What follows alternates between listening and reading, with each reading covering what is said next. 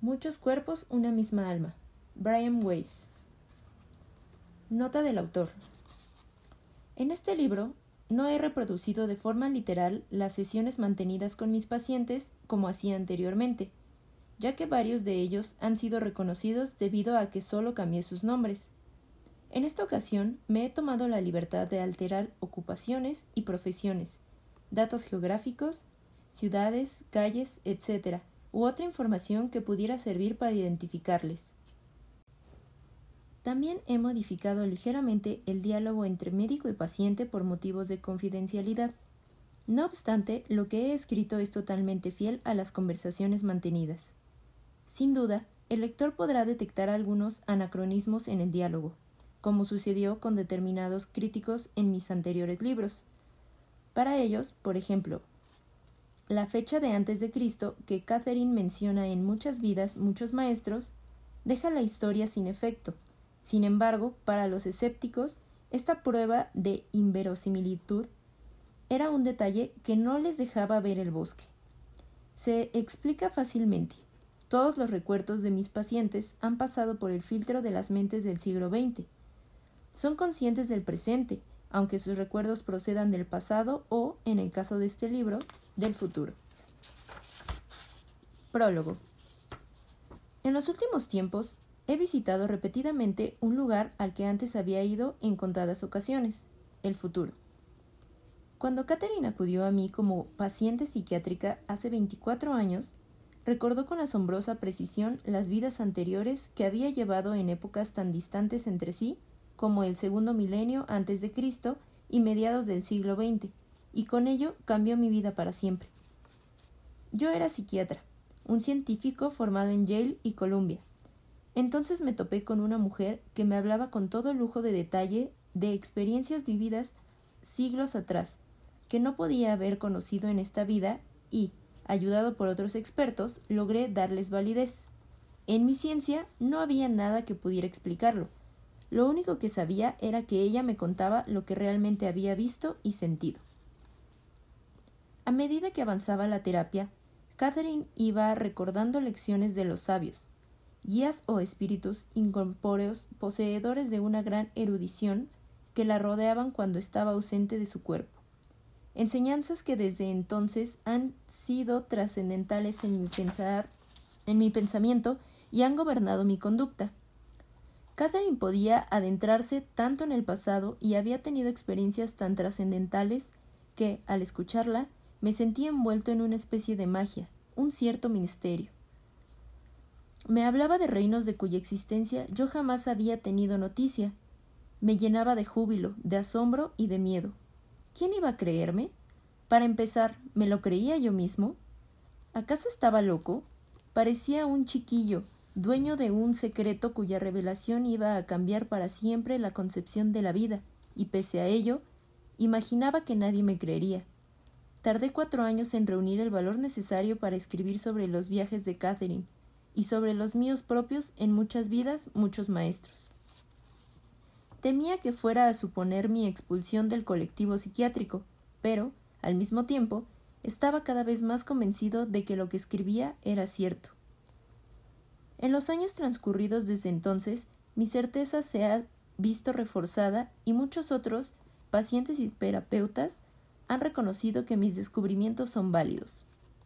A estas alturas ya he ayudado a más de cuatro mil pacientes haciéndoles retroceder mediante hipnosis a sus vidas pasadas, por lo que mi sensación inicial de sorpresa ante la existencia de la reencarnación, por no decir la fascinación que me produjo el descubrimiento, ha ido desapareciendo.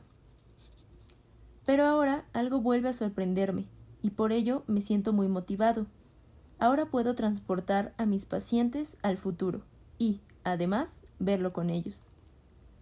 De hecho, una vez intenté llevar a Catherine al futuro, pero no me habló del suyo, sino del mío, y vio mi muerte con claridad, lo cual fue, como mínimo, inquietante. Cuando concluya tu labor, terminará tu vida, me aseguró, pero para eso falta mucho tiempo, mucho. Luego pasó a otro nivel y ya no descubrí nada más. Meses después le pregunté si podíamos volver a adentrarnos en el futuro. En aquella ocasión yo hablaba directamente con los sabios, además de con el subconsciente de Catherine, y fueron ellos los que me respondieron no está permitido. Quizá ver el futuro la habría asustado demasiado, o quizá no era buen momento. Yo era joven, y probablemente no habría reaccionado con tanta competencia como ahora ante los extraordinarios peligros que plantean las progresiones. Para empezar, la progresión hacia el futuro resulta más difícil para el terapeuta que el retroceso al pasado, ya que el futuro aún no ha sucedido. ¿Y si lo que experimenta el paciente es fantasía y no realidad? ¿Cómo comprobarlo? No podemos. Cuando regresamos a vidas anteriores sabemos que los hechos ya han sucedido y que en muchos casos pueden demostrarse, pero supongamos que una mujer en edad fértil ve que el mundo será destruido dentro de 20 años. No pienso traer a un hijo a este mundo, se dice. Moriría demasiado pronto. ¿Quién puede asegurar que su visión es real y que su decisión ha sido lógica? Tendría que ser una persona muy madura para comprender que lo que había visto podría ser una distorsión, una fantasía, una metáfora, un simbolismo, el futuro verdadero o quizás una mezcla de todas esas cosas. ¿Y qué sucedería si una persona viera su muerte dentro de dos años? Pongamos que por culpa de un conductor ebrio, ¿se alarmaría? ¿Dejaría de conducir? ¿Provocaría esa visión ataques de ansiedad? No, me dije entonces, vamos a dejarlo empezaron a preocuparme los vaticinios que acarreaban su propio cumplimiento y la inestabilidad de las personas. El riesgo de que alguien actuara movido por ideas erróneas era demasiado grande. Sin embargo, en los 24 años transcurridos desde lo de Catherine, algunos de mis pacientes se han adentrado en el futuro de forma espontánea, a menudo hacia el final de su terapia. Si confiaba en que fueran capaces de comprender que lo que presenciaba podría ser una fantasía, les animaba a continuar. Se trata de crecer y experimentar, les decía. Buscar una ayuda para tomar decisiones correctas y sensatas en el presente. Pero vamos a evitar cualquier recuerdo. Sí, recuerdos del futuro. Cualquier visión, cualquier conexión que tenga que ver con escenas de muerte o de enfermedades graves. Esto es solo para aprender. Y eso era precisamente lo que hacían sus mentes. El valor terapéutico era considerable. Comprobé que esos pacientes tomaban decisiones más sensatas y elegían mejor. Podían analizar una bifurcación en el futuro cercano y decirse ¿Qué sucederá, ¿Qué sucederá si tomo ese camino? ¿Sería mejor tomar el otro? Y a veces sus futuros se hacían realidad.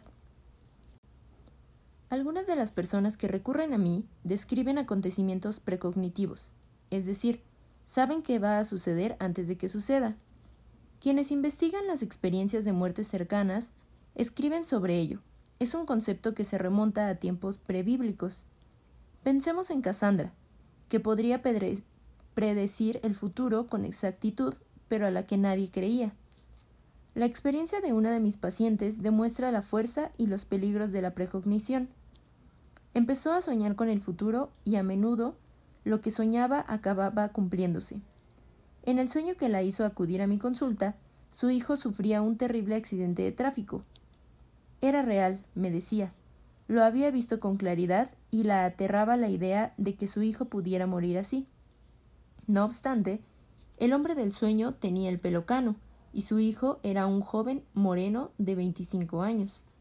Mire, le contesté, presa de una repentina inspiración mientras pensaba en Catherine, convencido de que mi consejo era acertado.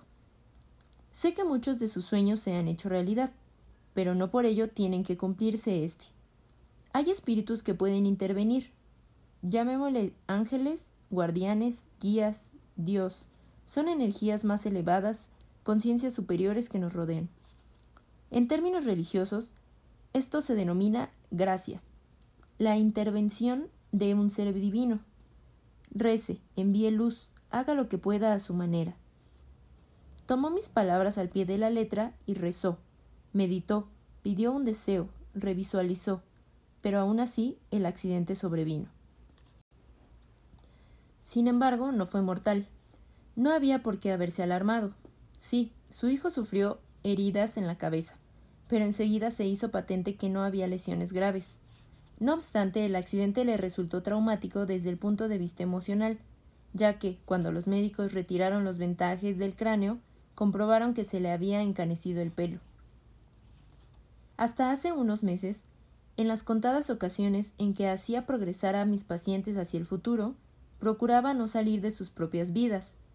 Solo hacía progresiones cuando creía que el paciente tenía la fortaleza psicológica necesaria para soportarlas y, muchas veces, me quedaban tantas dudas como ellos sobre el sentido de las escenas que evocaban. Sin embargo, la primavera pasada algo cambió mientras daba una serie de talleres a bordo de un crucero. En esas sesiones suelo hipnotizar en grupo a los asistentes para transportarlos a una vida anterior y después de vuelta al presente. Algunos retroceden en el tiempo, otros se duermen y otros se quedan como estaban sin llegar a ser hipnotizados. En aquella ocasión, uno de los presentes, Walter, un hombre adinerado, un genio del software, hizo una progresión por sí mismo. Y no se quedó en su propia vida, sino que avanzó un milenio. Walter traspasó unas nubes obscuras y se encontró en un nuevo mundo. Había algunas zonas, por ejemplo, Oriente Próximo o el norte de África, prohibidas, tal vez debido a la radiación o a una epidemia, pero el resto del mundo era precioso. Lo habitaban muchas menos personas, quizá por una catástrofe nuclear o por una plaga o porque había descendido la tasa de fertilidad. Walter se quedó en el campo, así que no pudo decir nada de las ciudades. Pero la gente estaba a gusto, contenta, incluso feliz. Decía que no tenía palabras para describir su estado con precisión. Lo que había provocado el descenso de la población había sucedido hacía mucho tiempo, y lo que él vio resultaba idílico. No estaba seguro de la fecha, pero sí de que habían pasado más de mil años desde la actualidad. La experiencia le ayudó emocionalmente. Era lo bastante rico para soñar con la idea de cambiar el mundo, pero, en aquel momento, comprendió que eso no está en la mano de ningún hombre. Hay demasiados políticos, decía, que no están abiertos a conceptos como el amor al prójimo o a la responsabilidad planetaria. Lo que de verdad importaba era el propósito de trabajar por un mundo mejor, además de los actos benéficos que él pudiera hacer en persona. Cuando regresó a esta vida se sentía algo triste, posiblemente porque ya no estaba en aquel futuro paradisiaco. O tal vez le apenaba la calamidad que se cernía sobre nosotros, y, hasta cierto punto, intuía que era algo inevitable, como nos sucede a casi todos. Una vez despierto, Describió las escenas gráficas e impactantes que había visto, las sensaciones y los sentimientos que había experimentado, uno de los motivos por los que no creo que todo eso sea producto de su imaginación. Sin embargo, su entusiasmo no se acercaba ni mucho menos a lo que sentía yo. Por fin era consciente de las repercusiones. Había descubierto que pasado, presente y futuro forman un todo, y que lo que sucede en el futuro puede influir en el pasado, del mismo modo que el pasado repercute en el futuro. Aquella noche escribí lo siguiente Podemos adentrarnos en el futuro si lo hacemos con prudencia. El futuro, sea cercano, sea lejano, puede sernos de guía, puede retroalimentar al presente para instigarnos ahora a elegir mejor y decidir mejor. Podemos cambiar lo que hacemos hoy en función de lo que nos diga el mañana, y eso altera nuestros futuros, que toman una dirección más positiva. Piensen en lo que ello implica. Del mismo modo que hemos tenido un número limitado de vidas pasadas, tendremos una cantidad finita de vidas futuras.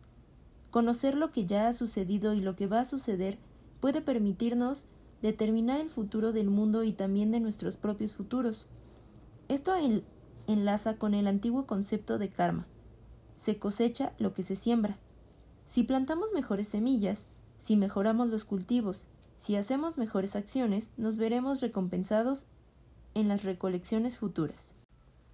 Desde entonces he progresado a muchas otras personas. Algunas han avanzado en sus propias vidas, otras en el futuro del planeta. La ciencia ficción, el cumplimiento de los deseos y la imaginación, todos ellos son explicaciones factibles para lo que han visto mis pacientes, aunque también cabe la posibilidad de que en verdad hayan estado allí. Quizá la gran lección que puedo extraer de esta vida es qué nos reserva el futuro y cómo podemos incluir todos en él. Dicha información, al menos la que poseo en este momento, influirá en mis próximas vidas y en las de ustedes, al realizar nuestro viaje rumbo a la inmortalidad. La flexibilidad del futuro y nuestra presencia en él son los conceptos que se tratan en este libro. La compasión, la empatía, la no violencia, la paciencia y la espiritualidad son lecciones vitales que todos debemos aprender. En esta obra voy a mostrarles, con los ejemplos de algunos de mis pacientes más destacables, por qué son tan importantes, y también voy a añadir algunos ejercicios sencillos para empezar a enseñarles cómo interiorizarlas a lo largo de su existencia. Puede que algunos de ustedes lleguen a experimentar regresiones, pero no se desanimen si no es así, ya que, si aprenden estas lecciones, esta vida y las que lleven en el futuro serán más felices, más fáciles y más ricas desde el punto de vista emocional, y se sentirán más realizados. Es más, si todos nosotros logramos interiorizar esas enseñanzas, el futuro en sí será mejor para la humanidad, como colectivo, ya que, seamos o no conscientes de ello, todos luchamos para alcanzar el objetivo final, que es el amor con mayúsculas.